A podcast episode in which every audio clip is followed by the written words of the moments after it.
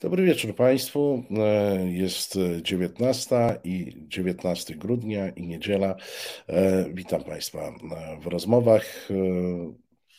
Korzystamy dzisiaj, od razu uprzedzam, z magii telewizji. Pierwsza część programu powstaje kilka godzin przed e, tym, kiedy go Państwo e, widzicie, to się wiązało z, z terminarzem i gościa e, i moim, a gościem naszym jest pan Tomasz Siemoniak, wiceprzewodniczący Platformy Obywatelskiej i były minister obrony narodowej. Dzień dobry, dobry wieczór. Witam panie redaktorze, witam szanownych państwa. Panie ministrze, w czasie, kiedy jest emitowana ta mm, e, rozmowa, mm, ona będzie emitowana o godzinie 19. E, w Warszawie i w wielu miastach e, Polski odbędą się demonstracje w obronie TVN. Nie będziemy mówić o wolności słowa, bo to rzeczy dosyć oczywiste także dla mm, słuchaczek, słuchaczy Resetu Obywatelskiego. Ja jednak zastanawiam się e, od piątku i nie znajduję sensownej odpowiedzi e, na pytanie, dlaczego w tej chwili akurat e, PiS zdecydował się zdecydował się mm, no jakby odgrzać temat, który gdzieś tam sobie leżał na dnie szuflady i od razu powiem, nie bardzo mnie przekonuje e, kwestia przykrywania kolejnych afer, bo akurat pan doskonale wie i my też, że tych afer jest tyle, że codziennie się coś przykrywa, po czym czymś się przykrywa. E, I nie przekonuje mnie też tłumaczenie, że oni są tak e, nierozsądni, mówiąc bardzo oględnie. Mamy bardzo napiętą e, sytuację za naszą wschodnią granicą. Mamy potencjalną e, agresję, wznowienie agresji Rosji wobec Ukrainy. E, być może jest to szantaż, być może jest to groźba, która zostanie zrealizowana. I w tym momencie, abstrahując już od kwestii wewnętrznych wolności słowa, wolności i niezależności mediów, PiS dochodzi do wniosku, że warto się skonfliktować e, z naszym największym sojusznikiem z NATO, czyli ze Stanami Zjednoczonymi. Nie umiem tego objąć umysłem. Tak, e, nawet e, nagrywając się z pewnym wyprzedzeniem, już widać w telewizji pierwsze manifestacje, które wczesnym popołudniem wystartowały. Jest bardzo wielu ludzi i to jest budujące, że mimo grudnia, niesprzyjającej pogody, ludzie wychodzą e, walczyć o wolność słowa, bo e, jasne, że ofiarą działań władzy pada konkretna stacja telewizyjna, ale wszyscy dokładnie wiedzą o co chodzi. To jest e, po przejęciu przez państwową spółkę pisanych mediów regionalnych kolejny krok żeby zmniejszyć wolność słowa i żeby dziennikarze nie mogli dociekać tego, co się dzieje. Więc e, ja zgadzam się z panem redaktorem, też nigdy nie jestem zwolennikiem teorii, że ktoś coś przykrywa. E, to tak nie funkcjonuje, polityka tak nie funkcjonuje.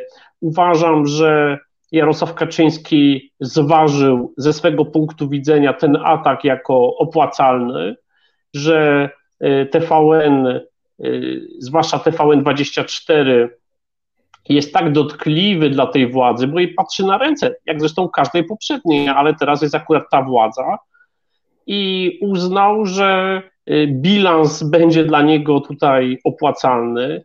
Ja uważam, że słysząc różne wypowiedzi też y, przedstawicieli obozu rządzącego, Y, bardzo silne przekonanie, że ta Ameryka, te Stany Zjednoczone to już nie jest to, to nie jest ich, są słabsze i w związku z tym no, nie trzeba tak mocno wiązać różnych spraw z, ze swoim bezpieczeństwem.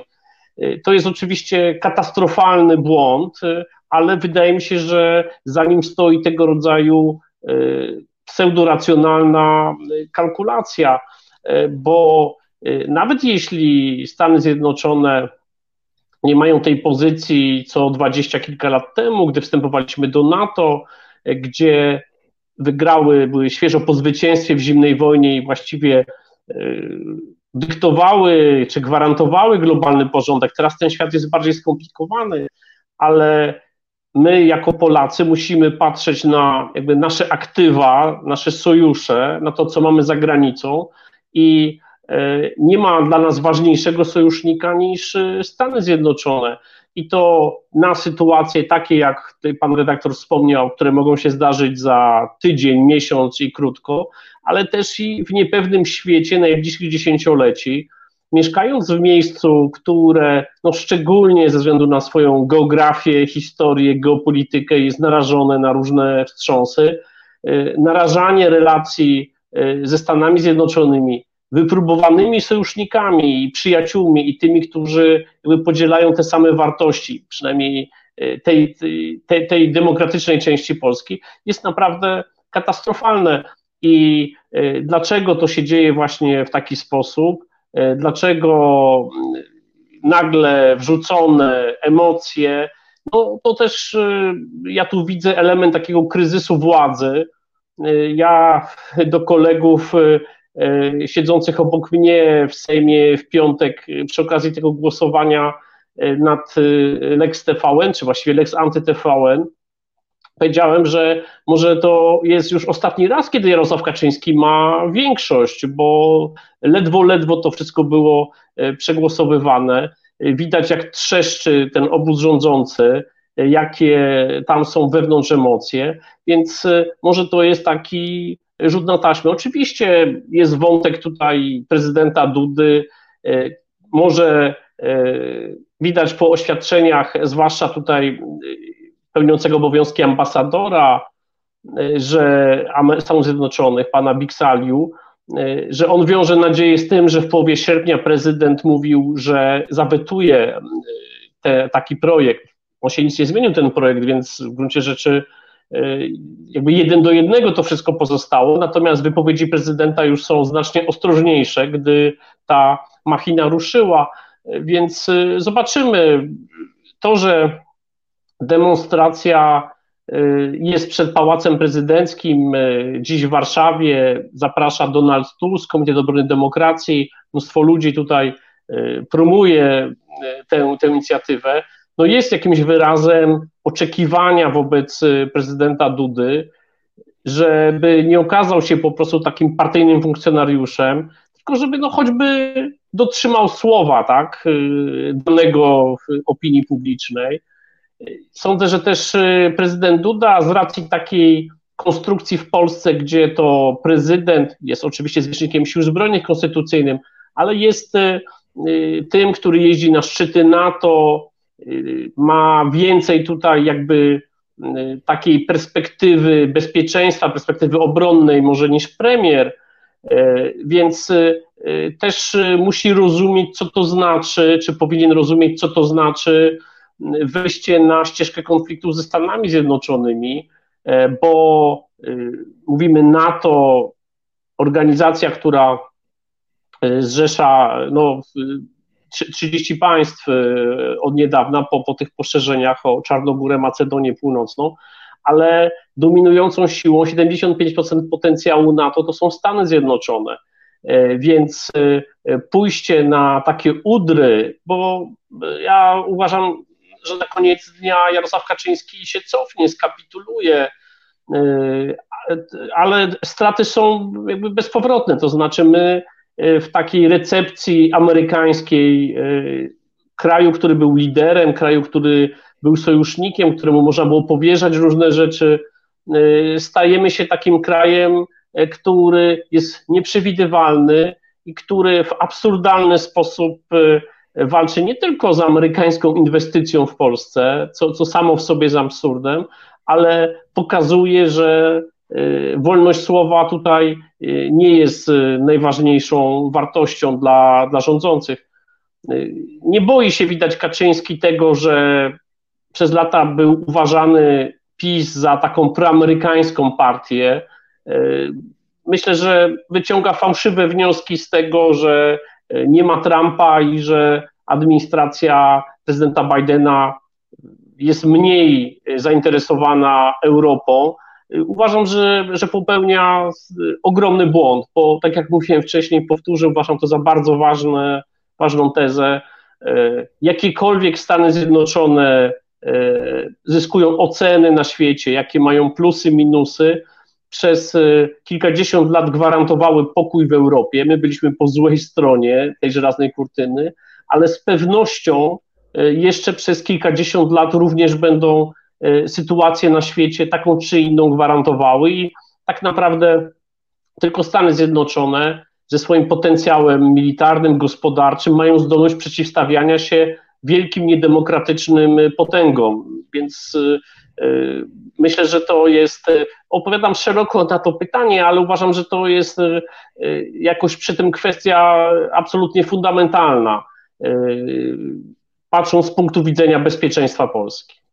Panie ministrze, powiedział Pan jedną rzecz, która mnie szalenie zaniepokoiła. Wręcz e, e, zimnym potem się oblałem, kiedy powiedział Pan, że trzeba zawierzyć e, w orientację prezydenta międzynarodową, także natowską prezydenta. To trochę się boję, że jak od tego to wszystko zależy, to, to mm, nie jesteśmy w dobrej sytuacji, ale nawiążę do czegoś innego. No, ja też czytam e, te opowieści, że ta Ameryka to już jest taka słaba, a już w ogóle mm, Ameryka Trumpowska to jeszcze była jakaś w miarę, ta Bidena jest już zupełnie słabiutka. E, zawsze mam taką refleksję, że chciałbym, żeby kiedyś mój kraj, Polska, był odbierany jako tak bardzo słaby jak e, Ameryka. E, I, I tyle mogę powiedzieć tym, którzy tam e, piszą faktycznie bardzo wiele znaków i bardzo wiele akapitów na ten temat. No ale może ku temu zmierzamy, e, ponieważ mm, wicepremier mm, do spraw bezpieczeństwa, się formalnie nazywa przewodniczący do spraw bezpieczeństwa kraju, e, Jarosław Kaczyński. E, przez jakiś czas nawet jego nieobecności były tłumaczone tym, że on ciężko pracuje nad ustawą e, o obronie ojczyzny. No i tę ustawę razem z ministrem Błaszczakiem przestawili, i może to jest ten fundamentalny akt prawny, który spowoduje, że będziemy tak słabi jak Ameryka. Panie ministrze. Patrząc na. Y, odniosę się tutaj do, do, do przewrotnej pierwszej części jeszcze wypowiedzi pana redaktora na potencjał militarny Stanów Zjednoczonych. E, one nie są słabe i długo nie będą słabe. Wydają na obronę więcej niż wszystkie pozostałe państwa świata razem wzięte. Oczywiście to jest e, zawsze e, kwestia woli politycznej używania wojska ceny, to znaczy jakby bardzo łatwo u nas, y, jakby, zwłaszcza jeśli to dotyczy to cudzych krajów, się mówi, a ktoś nie chce, nie wysłałby żołnierzy tam do obrony innego państwa, nie mając świadomości, że jest to najcięższa z możliwych decyzji politycznych wysyłać y, własnych rodaków w mundurach y, na, na obce misje. To jest jakby ogromny, ogromny ciężar zawsze polityczny i niektórzy, którzy tutaj kreślą wizję, czy krytykują Stany Zjednoczone za to, e, że nie wiem, nie interweniowały w Syrii albo że nie są gotowe wysyłać żołnierzy na Ukrainę, no to weźmy to do swojego kraju, przyłóżmy, jaka jest e, akceptacja dla wysyłania polskich żołnierzy e, za granicę w różne miejsca. Więc to jakby tytułem wstępu. Jeśli chodzi o ten projekt y, ustawy o obronie e, ojczyzny, y, ja odbieram to w takich dwóch warstwach. To znaczy, jedna warstwa to jest y, problem Jarosława Kaczyńskiego w rządzie, który wszedł po to, żeby chronić jakość premiera Morawieckiego i balansować koalicjantów. E, przez ten rok wszystko szło źle, bo jeden z koalicjantów rozpadł się na drobne kawałki i wypadł z rządu, mówi o porozumieniu Jarosława Gowina i samym Jarosławie Gowinie. Drugi stał się hardy i co chwilę przynosi kłopoty rządowi. Więc Jarosław Kaczyński, e, który e, myślał pewnie, że e, taka rola wicepremiera do spraw bezpieczeństwa będzie dobrym szyldem, no bo ma ministrów Baszczaka, Kamińskiego, oni za niego wszystko zrobią będzie bezpieczna. będzie bezpieczna, nagle okazała się dość krytyczna, bo pandemia, bo zagrożenie na granicy, bo zagrożenie Rosji wobec Ukrainy. No, a tu on zapowiedział, że właściwie tylko jest do końca roku, bo już dalej się zajmie partią. No to wymyślono, że w takim razie takim jakimś podsumowaniem, dziedzictwem Jarosława Kaczyńskiego będzie nowa ustawa o obronie ojczyzny, która e, ma zastąpić e, ustawę o powszechnym obowiązku obrony. E, I taki projekt, najpierw założeń, potem sam projekt tekstu został przedstawiony. Ja bym skomentował to tak. Jest to kompletnie efekt nieadekwatny do tego, co Jarosław Kaczyński zapowiadał, bo on to kilka razy zapowiadał właściwie od lata, że e, taki akt się pojawi, że to będzie przełom, rewolucja, zupełnie inne podejście.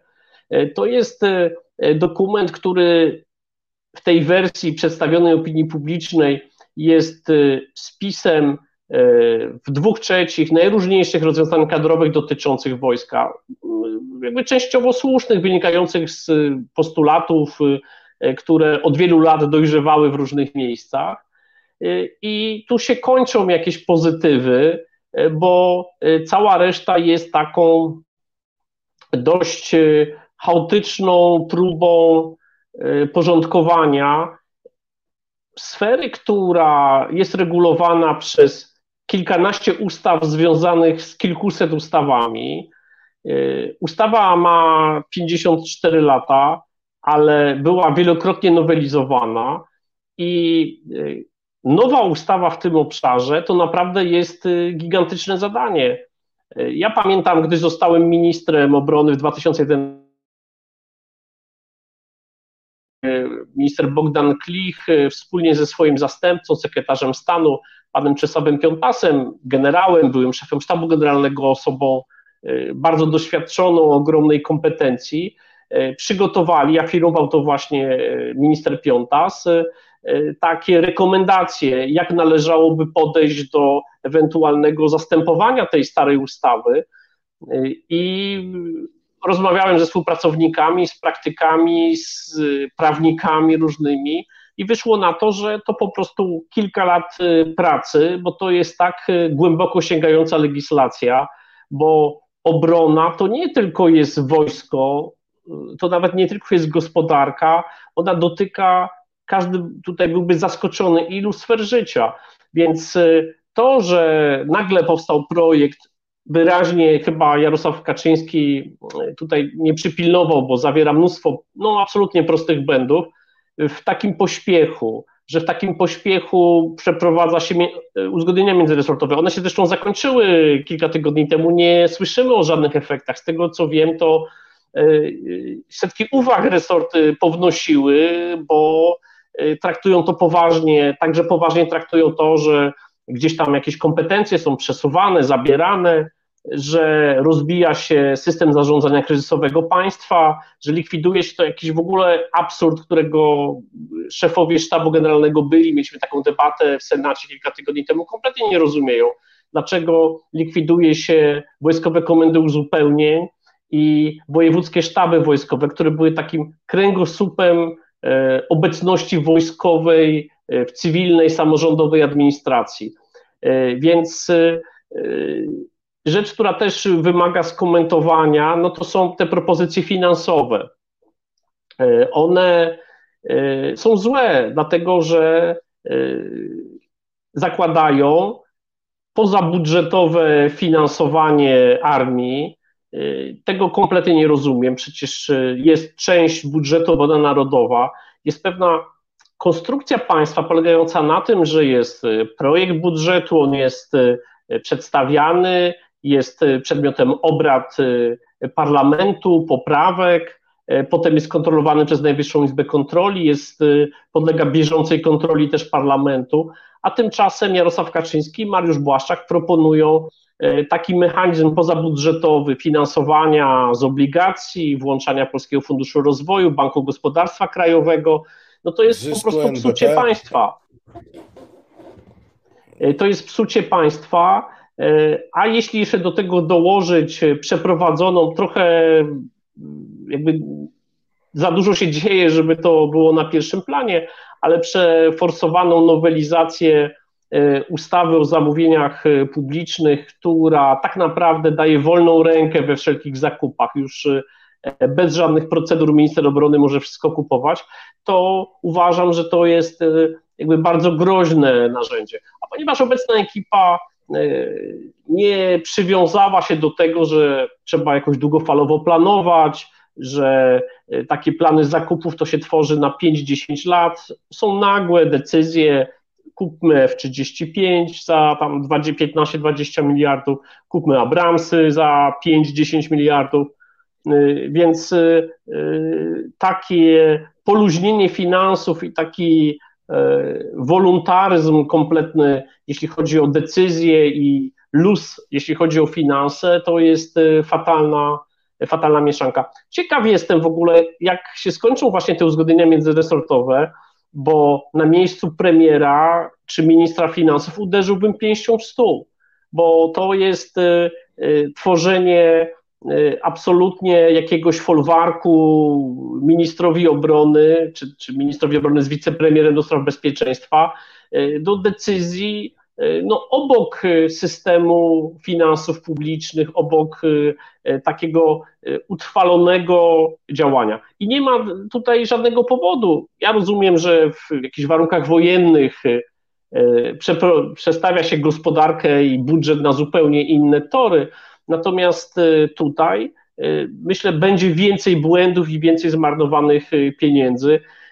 Taką puentą do, do tego projektu jest y, jeden z maili ministra Dworczyka, który jakiś czas temu do premiera Morawieckiego, pisząc o tym, co robi y, ekipa Macierewicza w Ministerstwie Obrony, y, pisał o marnowaniu miliardów złotych, o ciemnych interesach podlanych frazesami bogojczyźnianymi, więc i to się nie zmienia, znaczy to mniej kontroli, ja już nie mówię, że, to, to już jakieś w ogóle fantazję w tych warunkach, że y, jest Rada Bezpieczeństwa Narodowego, której przewodzi prezydent, która ustala pewne główne rzeczy, uprzedza opozycję, że normalnie pracuje Sejmowa Komisja Obrony.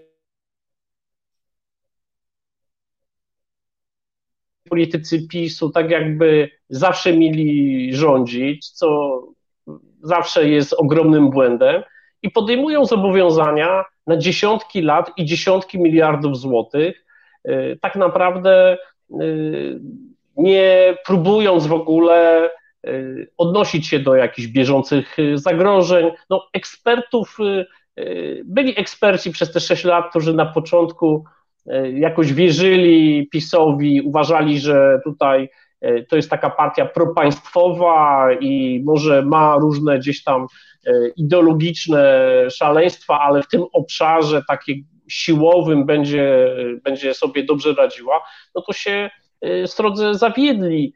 E, I tak samo z tym projektem ustawy, bo ja się spodziewałem, że to będzie naprawdę coś takiego, co rzeczywiście będzie na miarę dziedzictwa Jarosława Kaczyńskiego, a dziś wygląda na to, że mają ogromny problem z tym, co dalej z tą y, kwestią zrobić. Ja zresztą y, w czasie tej debaty w Senacie zaproponowałem takie rozwiązanie.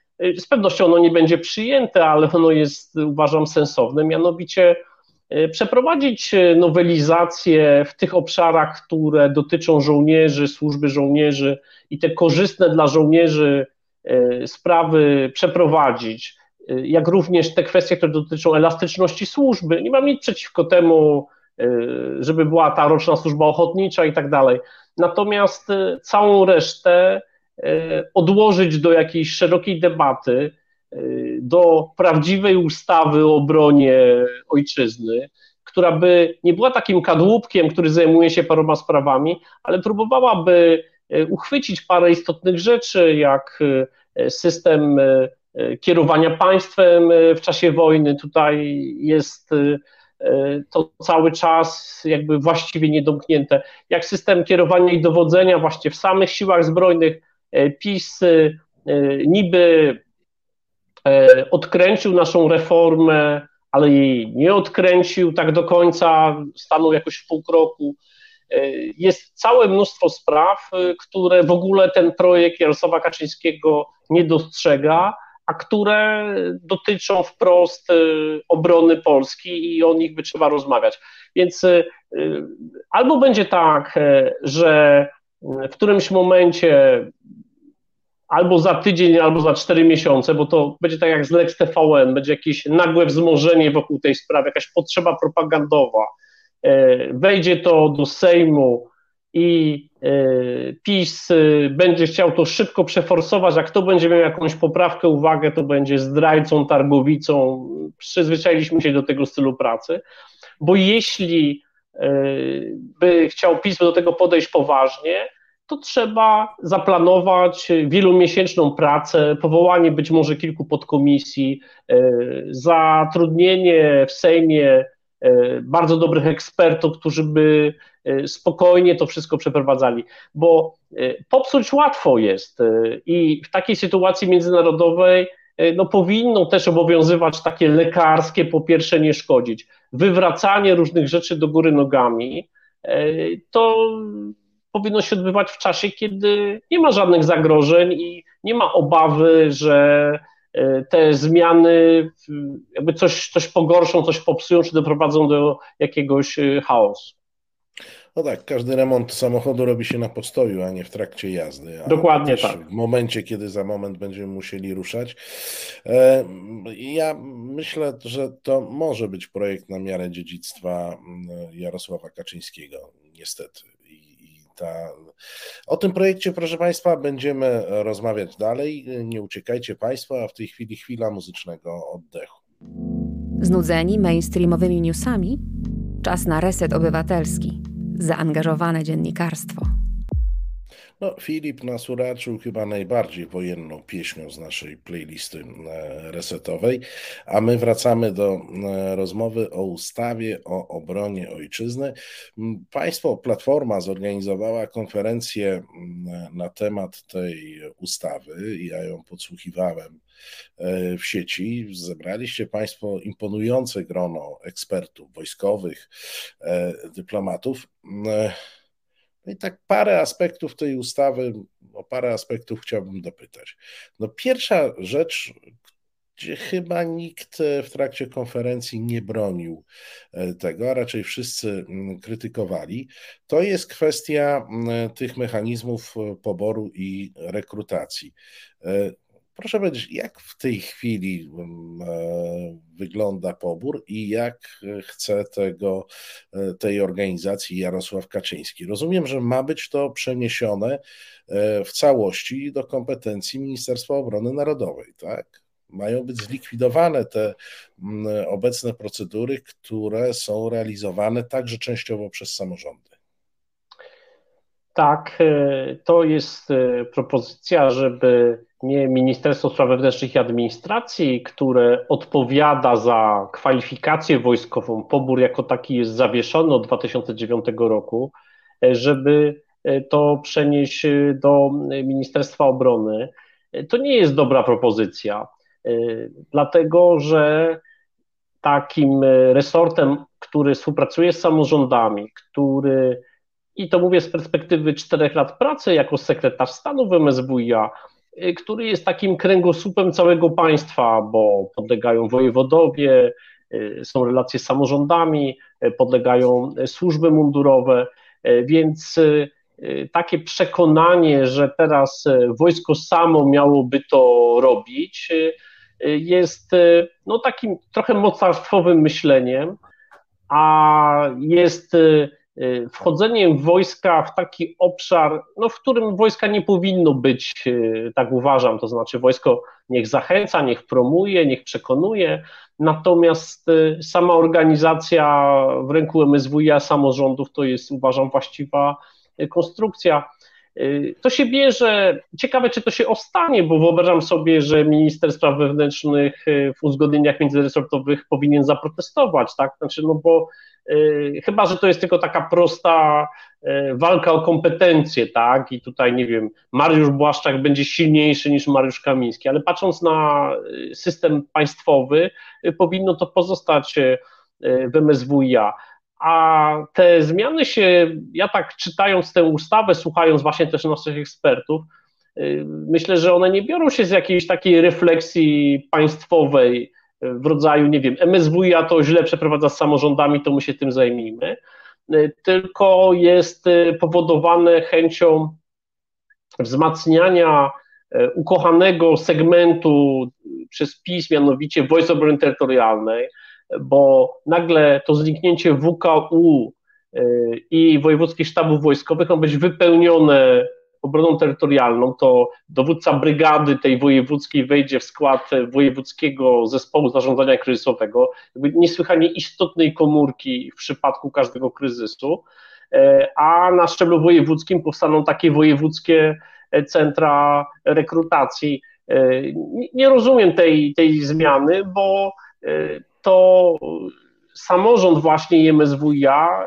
powinni być tymi, na których y, to wszystko polega. No jak y, w dużych województwach y, w rodzaju Wielkopolski, gdzie jest, nie wiem, 350 kilometrów z jednego końca na drugi, bez WKU, robić tę, robić tę rekrutację tylko i wyłącznie siłami wojskowymi nie ma powodu, żeby zatrudniać jakieś, no nie wiem, setki oficerów Wojska Polskiego do tego rodzaju roboty, którą e, ktoś inny e, przez dziesiątki lat wykonywał i, i tutaj ja nie słyszałem ani e, jakby odpowiadając za to w MSWiA, ani potem będąc ministrem obrony, nikt nie sygnalizował, że tu jest jakiś, jakiś problem. Więc wydaje mi się, że to są takie właśnie, takie właśnie motywacje. I jak mówię, nic nie przeszkadza wojsku, żeby promować. Każda armia na świecie ochotnicza to robi, zachęca ludzi, żeby przyszli. Natomiast nie, nie ruszałbym tego. Sądzę, że to po prostu będzie gorzej funkcjonowało i, i paradoksalnie będzie, będzie trudniej pozyskać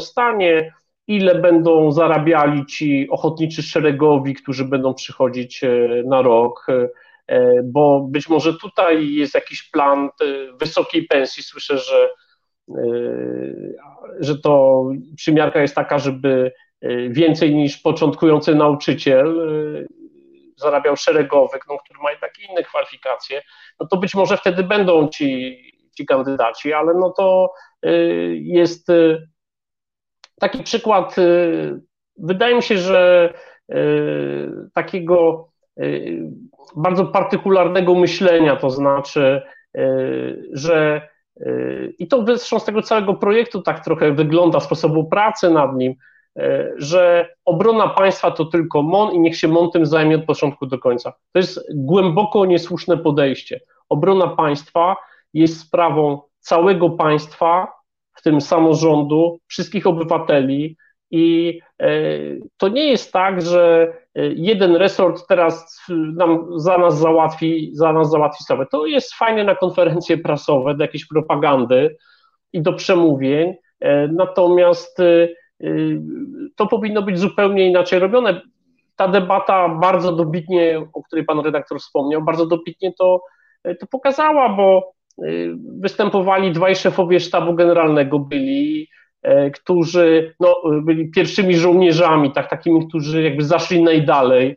E, I e, to, był, to są generałowie, którzy no, przeszli od podporucznika i dowodzenia kompanią czołgów czy plutonem czołgów do najwyższych funkcji. Misje, uczelnie amerykańskie, więc e, oni łatwo, to, to nie są politycy, którzy tam chcą jak, jakoś łatwo coś skrytykować i efektownie wypaść. E, jak generał Gocu mówi, były szef sztabu generalnego, zresztą to był szef sztabu generalnego, który w 2016 roku już przez prezydenta Dudę został powołany na kolejną kadencję, no ale oczywiście po paru miesiącach jakby nie zdzierżył tutaj Macierewicza i tego całego jarmarku i po prostu zrezygnował. Jeśli on mówi, że jest przerażony tym, e, co tu jest proponowane, e, no to ma to ogromną wagę i e, może gdzieś ktoś w PiSie, w rządzie, w MONie E, odnotował te głosy, było trochę publikacji prasowych, e, e, bo no, rzeczywiście tu chodzi o poważne rzeczy. To nie jest jakaś taka igraszka, że właśnie coś się zaraz powie, że jesteśmy najnowocześniejsi, najlepsi, poprzednicy wszystko zmarnowali i dzień konferencji prasowej można uznać za zaliczony, tylko dotykamy niesłychanie istotnych rzeczy, które no, powinno się ostrożnie, ostrożnie robić. Panie ministrze, no, to a propos tych zarobków, minister Błaszczak na konferencji prezentującej ten projekt mówił o tym, że szeregowy ma dostawać 4400 brutto. To jest stanowczo więcej niż początkujący nauczyciel. W ogóle to jest stanowczo więcej niż jakakolwiek pierwsza praca, jaką e, w Polsce można dostać.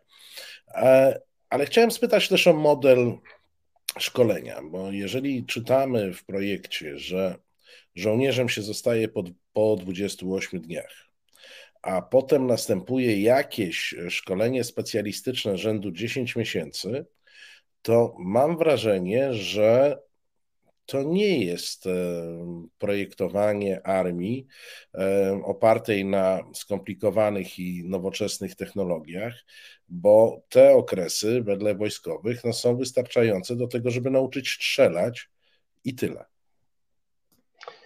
No tak, e, to o czym Pan mówi, z czym się oczywiście zgadzam, to jest fragment większej całości, to znaczy takiego przekonania, E, że e, liczba żołnierzy, ilość, nie jakość, jest tutaj jakoś przesądzająca i e, w różnych jakichś działaniach w ogóle, to widać przez te 6 lat, nie docenia się armii zawodowej, wojsk operacyjnych.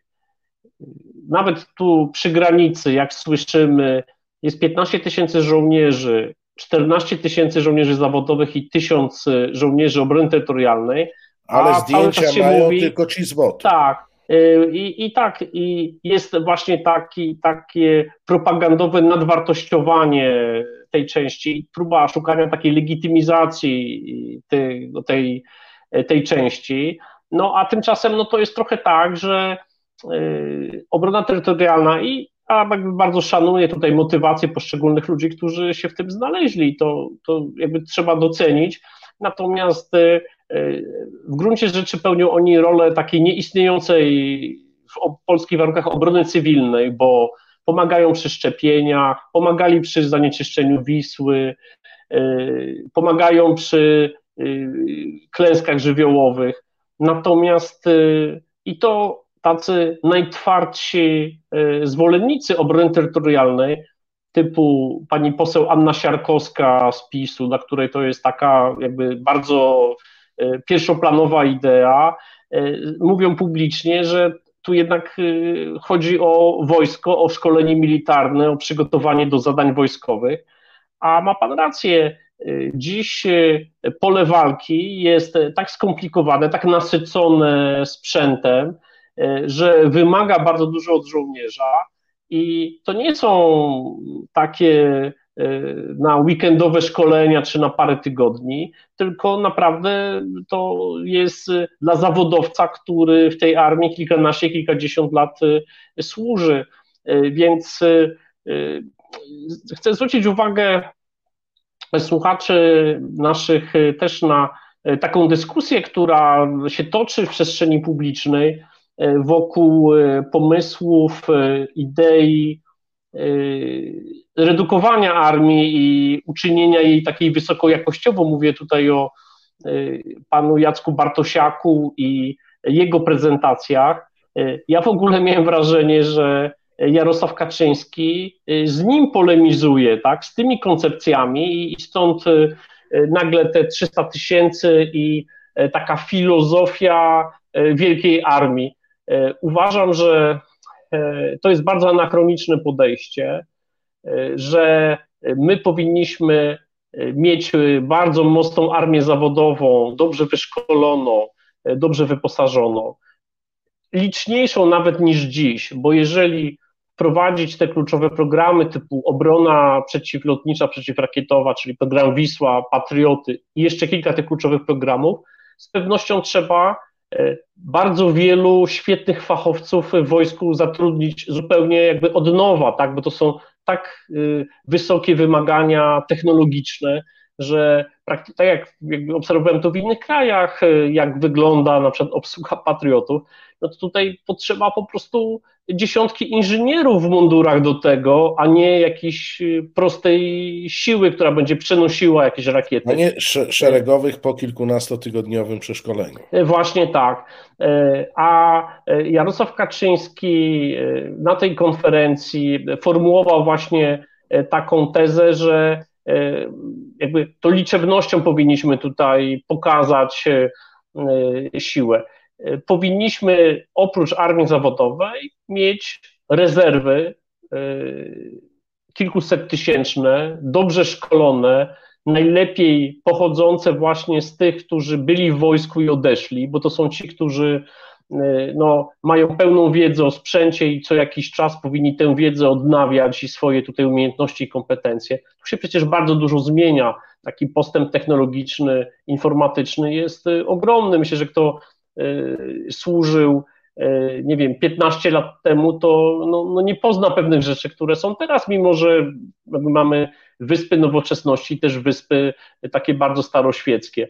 Więc y, y, takie koncepcje, y, które zakładają, że musimy gdzieś mieć kilkaset tysięcy żołnierzy, 300 tysięcy ta liczba padała, czyli jakby 250 tysięcy zawodowych, a, a 50 tysięcy obrony terytorialnej, uważam za kompletne fantazje, bo jak słusznie wielu ekspertów, generałów, znaczy generałów, a byłych dowódców mówiło, to oznacza podwojenie budżetu na obronę tak naprawdę, a i dotyczy sytuacji, w której tę armię, którą mamy, no nie mamy tak wyposażonej, jak, jak powinniśmy, jak powinna być wyposażona. Są podstawowe luki, mówię o tym przy każdej okazji i uparcie to powtarzam, obrona przeciwlotnicza i przeciwrakietowa.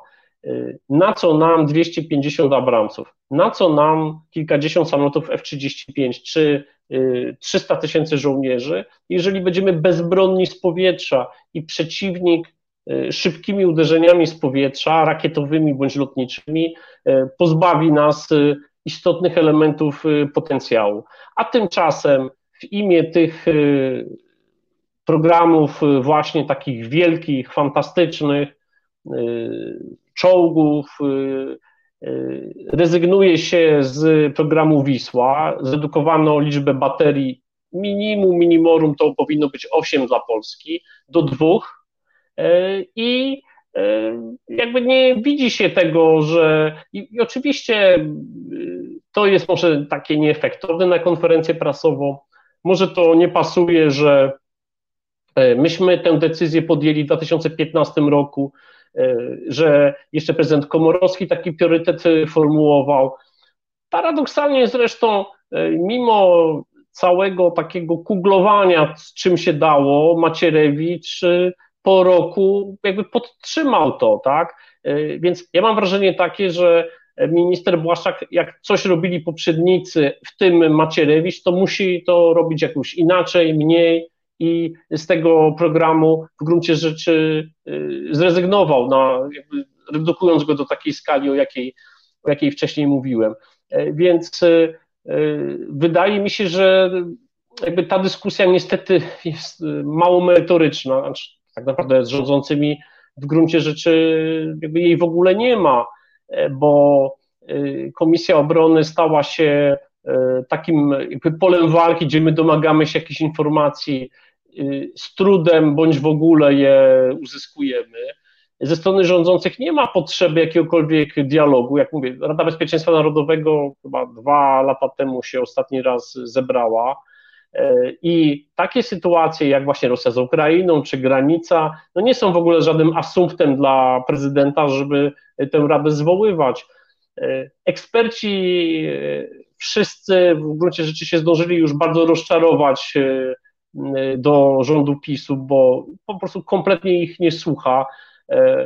Nawet ja nie wiem, E, z kim by można rozmawiać, czy kogo by zaprosić, jakby chcieli zaprosić jakichś ekspertów związanych e, z rządem, którzy by popierali e, ich pomysły, czy popierali ten projekt ustawy, żeby móc z nimi dyskutować. Panie redaktorze, proszę zwrócić uwagę, czy szef sztabu generalnego Wojska Polskiego, pierwszy żołnierz, uczestniczył w tej prezentacji, czy Y, zabrał choćby głos jednym słowem na temat projektu ustawy o broni ojczyzny. I pierwszy żołnierz nie zabiera głosu, nie ma zdania, y, również prezydent, zwierzchnik sił zbrojnych, który ma rozliczne kompetencje w ustawach związane z różnymi dokumentami, który nominuje generałów, nominuje najważniejszych dowódców, również się nie wypowiedział. Nie znał tego projektu, no nawet jak nie znał, co byłoby bardzo złe oczywiście i świadczyło o relacjach w obozie władzy, no to już y, dobrych parę tygodni minęło, y, mógłby się wypowiedzieć. Tymczasem y, zabiera głos przy różnych okazjach. 11 listopada w święto niepodległości, no dosłownie kilka dni po tej prezentacji, ani słowem się nie zająkuje. Powołuje kilka dni temu jakieś takie kolejne ciało doradcze, które nazywa się Radą Bezpieczeństwa i Obrony. W przemówieniu towarzyszącym temu powołaniu. W ogóle ani słowem nie mówi o projektach e, rządowych, o projekcie ustawy o obronie ojczyzny, więc coś tu jest e, mocno nie tak w tej sprawie. Ach, tam jest mnóstwo rzeczy, proszę Państwa, jeszcze nie tak. Jeżeli będziecie chcieli zajrzeć, no podtrzymuje się chociażby e, oddzielenie e, Wojsk Obrony Terytorialnej od struktur wojskowych w ogóle, czyli to, co mamy w tej chwili. One mają podlegać ministrowi nadal do czasu e, wypełnienia, tylko że to, czyli to ostatecznego utworzenia, czyli tych 50 tysięcy, no ale tą poprzeczkę można przecież podnieść i uznać, że to jednak 60 tysięcy ma być. E, nie można podnieść?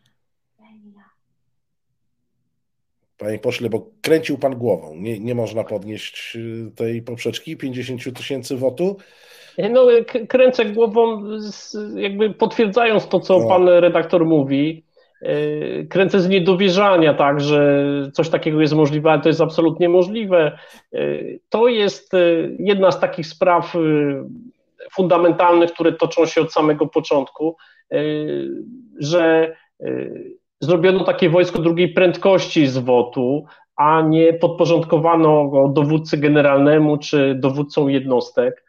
Y, to wojsku jest fatalnie odbierane i było wcześniej też odbierane jako taki dość niezrozumiały krok, no takiej nieufności trochę wobec, wobec wojska, bo tak naprawdę ja miałem okazję w, przy różnych y, sytuacjach rozmawiać y, z dowódcami, takimi dowódcami brygad, no to przecież powinien być przyporządkowany batalion OT do nich, tak, i oni powinni za to wszystko odpowiadać, powinni być jak najbliżej tego zawodowego wojska, po to, żeby tutaj jakość była jak najwyższa i także jakość szkolenia ale żeby chronić taką y, polityczność, y, takie y, przekonanie, że to jest jakieś lepsze, inne wojsko, które tutaj jakby pokazuje prawdziwą troskę rządu PiS o sprawy bezpieczeństwa, no to jakby konsekwentnie się oddziela. Z dowódcy o te pana generała Kukuły no jest jedynym generałem, który od 2016 roku, znaczy był w 2016 roku pułkownikiem, tak, a już ma trzy gwiazdki, czyli trzy razy awansował, e, jest generałem broni. No, e, przyjmowane jest to w wojsku jako coś niesłychanie żenującego, że e, tak, tak, to, się, tak to się dzieje. E, ja już nie mówię o, o tym, ile to kosztuje. Ale tutaj, panie pośle, o... ta, ta nowa ustawa także skraca e, ścieżkę awansu i ułatwia awans. To zresztą minister Błaszczak przedstawił jako jedną z podstawowych zalet, że tutaj e, bardzo szybko z podoficera można stać się oficerem, z szeregowego e, podoficerem i że to jest właśnie, e, on to nawet określił, prze, przebijanie szklanych sufitów dla podoficerów. No, to jest trochę tak, e, że rządzący, którzy chcieliby tak postępować jak we wszystkich innych instytucjach i organizacjach, e, typu policja, gdzie chwalił się e, komendant policji czy wiceminister, że w ciągu tam miesiąca, dwóch wszystkich komendantów powiatowych wymieniono, już nie mówię o wojewódzkich czy komendantach głównych, znaczy głównym jego zastępcach, e, to w wojsku przez przepisy, przez pewne zasady, przez to, że wojsko jest jakby równoległe do systemu natowskiego, do Amerykanów, no nie dało się, mówię poza takimi niechlubnymi wyjątkami, jak wspomniałem,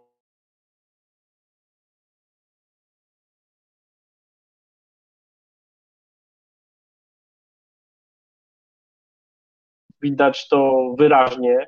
Widać, że szef sztabu generalnego nie uczestniczy w jakichś najważniejszych przedsięwzięciach, e, dlatego że no, nie ma generałów dwu, trzy gwiazdkowych, czy zwykle ten najważniejszy jest czterogwiazdkowy, czyli z generałem już bez żadnych dodatków, e, którzy by e, byli posłuszni partii i gotowi na właśnie takie propagandowe różne przedsięwzięcia, a to dlatego, że no jednak e, e, trzeba mieć te kilkadziesiąt lat służby, trzeba było być w NATO, trzeba być partnerem dla e, Amerykanów. No po tych czystkach Macierewicza doszło do sytuacji takiej, w której no, nawet obecny szef sztabu generalnego, ja go szanuję, cenię, również awansował za moich czasów, no, nie miał jeszcze życiorysu takiego, który by upoważniał do zostawania szefem sztabu generalnego. Jeszcze pewnie 3, 4, 5 lat powinien poczekać i się przetrzeć w NATO czy w sztabie generalnym, ale już nikogo nie było innego, więc dobrze, że on zresztą. Czasem jest tak, że po prostu y, ludzie jakby dorastają do funkcji, które otrzymują trochę wcześniej z innych powodów. Natomiast y, y, wychowanie sobie kogoś takiego posłusznego to jest 15-20 lat. No, no to y, teraz będą skróty i będzie się, tak jak w innych instytucjach, zepsutych do cna właśnie taką polityką kadrową, będzie się próbowało to robić. No bo to obserwujemy, jak Polska długa i szeroka tych nie wiem, 30-paroletnich radnych PiSu, którzy zostają wiceprezesami dużych spółek, nic nie potrafią, nic nie umieją, interesują się tylko, żeby, nie wiem, samochód służbowy mieć duży gabinet, y, to wojsko, mówię to z całą odpowiedzialnością, mimo tej wielkiej, szaleńczej presji Macierewicza, y, zwalniania ludzi bez ładu składu ze sztabu generalnego, takiego mózgu wojska przecież, jakoś się obroniło w tym sensie, że nie dało się tutaj takich partyjnych karier przeprowadzić.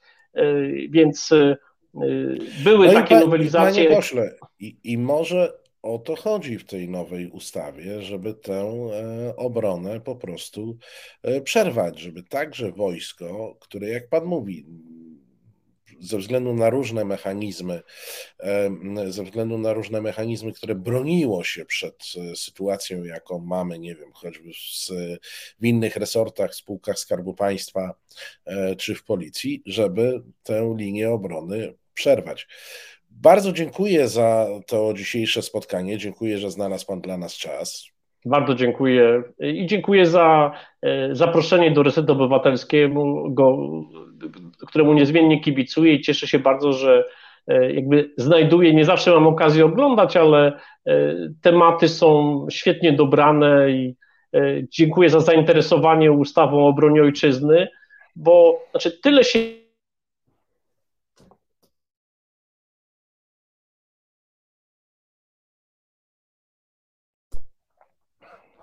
Bardzo dziękuję panie pośle także za te miłe e, słowa e, dla e, resetu. Kłaniam się do następnego spotkania. Dziękuję bardzo.